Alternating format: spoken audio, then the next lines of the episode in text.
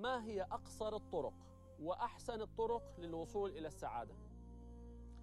وهو أمر اتفق عليه كل العلماء.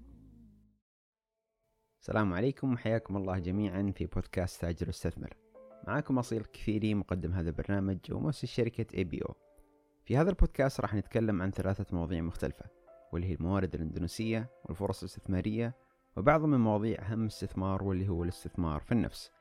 في هذه الحلقة راح نتكلم عن الشغف. في هذه الحلقة راح نكون متضادين شوي وهذا لأننا بنتكلم على الشغف وكيف لازم تعثر عليه لصنع حياة جميلة ومهنة عظيمة وكيف إن مو لازم عليك العثور عليه من الأساس. واللي خليني أتكلم في هذا الموضوع من منظورين هو إن كل شخص فينا يعتبر يونيك أو مميز عن الآخر. ما في شيء تقدر تعمه على الناس ويصير واقع وخصوصا المواضيع اللي لها علاقة بالسلوك والتصرف الإنساني. راح أعطيكم مثال يوضح الفكرة من عرض الشغف على هذه المنظورين. تخيلوا معي شخص تربى في بيئة كلها تحب الكورة. كل ما قعدوا مع بعض تكلموا عن الأندية والمباريات وأفضل اللاعبين ودائما ما يلعبونها. الشخص هذا غالبا راح ينولد عنده حب للعبة وممكن يطمح بأن يكون لاعب. وهذا لأن البيئة اللي كان فيها زرعت فيه هذا الشغف والحب للهواية هذه. طيب الآن تخيلوا معي شخص من يوم ما طلع في هذه الحياة وهو لحاله حياته بين البيت والمدرسة ومن غير معارف مقربة. أهله دايما مشغولين عنه وأغلب الوقت اللي يقضيه مع مربيته. فهل تتوقعون موضوع العثور على الشغف للشخص الثاني بيكون بسهولة الشخص الأول؟ أصلا حتى لو جتك الفرصة وسألت الطرفين ما هو شغفك الأول راح ينبسط في جوابه وراح يكون سباق. أما الشخص الثاني راح يحس بضغط وتوتر من هذا السؤال. ولهذا السبب راح نتكلم عن الشغف من منظورين مختلفة. خلينا نتكلم في الجانب الأول وهو كيف ممكن تعثر على شغفك لتكوين حياة سعيدة. في فكرة يابانية اسمها الأيكيغاي ومعناها معنى للحياة. الفكرة هذه تبين لك كيف تعثر على معنى لحياتك. الأيكيغاي مقسمة إلى أربع دوائر متقاطعة مع بعض والدوائر هذه عبارة عن دائرة لشيء تحبه دائرة لشيء تجيده دائرة لشيء يندفع لك عليه ودائرة لشيء العالم يحتاجه. ممكن تنزل وصف الحلقة وراح تشوف رابط الدوائر هذه وتوضح لك أكثر. فبشكل عام لو كان الشيء اللي تسويه بين شيء تحبه وتجيده فهذا شغفك. ولكن لو كان بين شيء تجيده وشيء يندفع لك فهذه حرفة. وإن كان بين شيء يندفع لك وشيء العالم يحتاجه فهذه مهنة. وإذا بين شيء محتاجه العالم وشيء تحبه فهذه رسالتك في الحياة.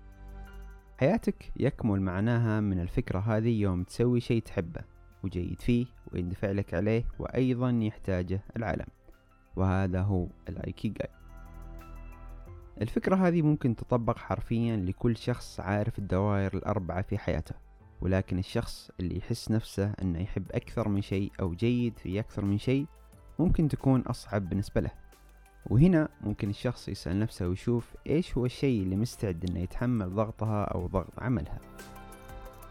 يعني مثلا شخص جدا شغوف بالرسم ومفكر أن الرسم هو اللي بيعطيه معنى للحياة ولكن طبع الشخص هذا عصبي ومنفعل لكل شخص ينتقد أعماله. مثل هذا الشخص لو ما حاول تغيير نفسه وطبعه راح يصعب عليه الاستمرار في شغف والمثال الأخير يودينا للنقطة الأخرى النقيضة وهي إن مو شرط عليك تعثر على شغفك.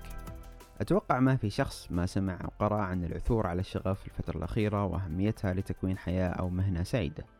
والموضوع ما فيه أي غلط ولكن ممكن يعطي البعض الضعف والجهد في البحث عن شغفه. كثير من الناس ممكن يضيع مجرد ما ينسل بهالسؤال ظنا منه أن حياته لازم يكون لها شغف. الحياة بسيطة ولكن للأسف الكثير مصعبها بانتظار أمور ممكن بأن تنحل.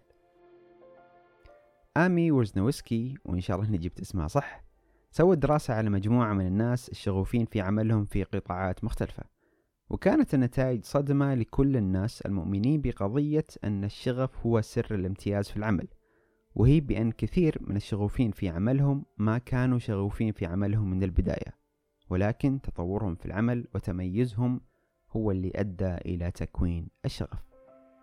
بمعنى آخر الناس دولي صنعوا شغفهم. فبشكل عام إذا ما قدرت تعثر على شغفك فاصنعه. اللي حاب أوصله في هذه الحلقة أن لا تكون ضعيف تجاه شغفك. خلك قوي وحاول دايم تشوف نفسك الأفضل في جميع أمورك. وإذا ما حصلت شغفك خلك قوي وتميز في شيء وكذا راح تكون في البروسس لصنعه. بشكل عام إذا كنت من النوع الأول فتأكد من أنك مستعد لتقبل الضغوطات والعمل لساعات أطول لشغفك.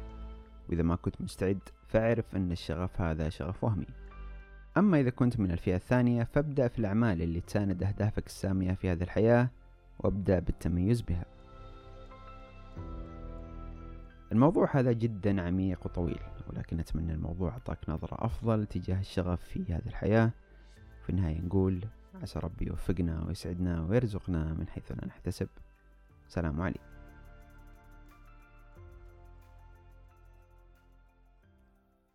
ما هي أقصر الطرق وأحسن الطرق للوصول إلى السعادة؟ وهو أمر اتفق عليه كل العلماء. العطاء. في إحدى الثقافات هدف الحياة يتمحور في سؤالين. هل وجدت السعادة؟ وهل أوجدتها لغيرك. ومش لازم تكون غني علشان تعطي. ممكن الإنسان يعني بمستوى مادي يكون عادي جدا ويستطيع أن يعطي ومرة أخرى أمور بسيطة جدا ولكن تفرق. اشتري لك ولغيرك. إنما تحفظ النعم بالصدقات.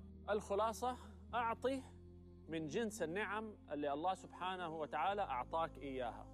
إذا تعلمت فعلم إذا أبصرت ساعد أحد يبصر إذا اختنيت ساعد أحد يختني وهكذا. العطاء من جنس النعم وبذلك تحفظ النعم. تحت مبدأ لئن شكرتم لأزيدنكم.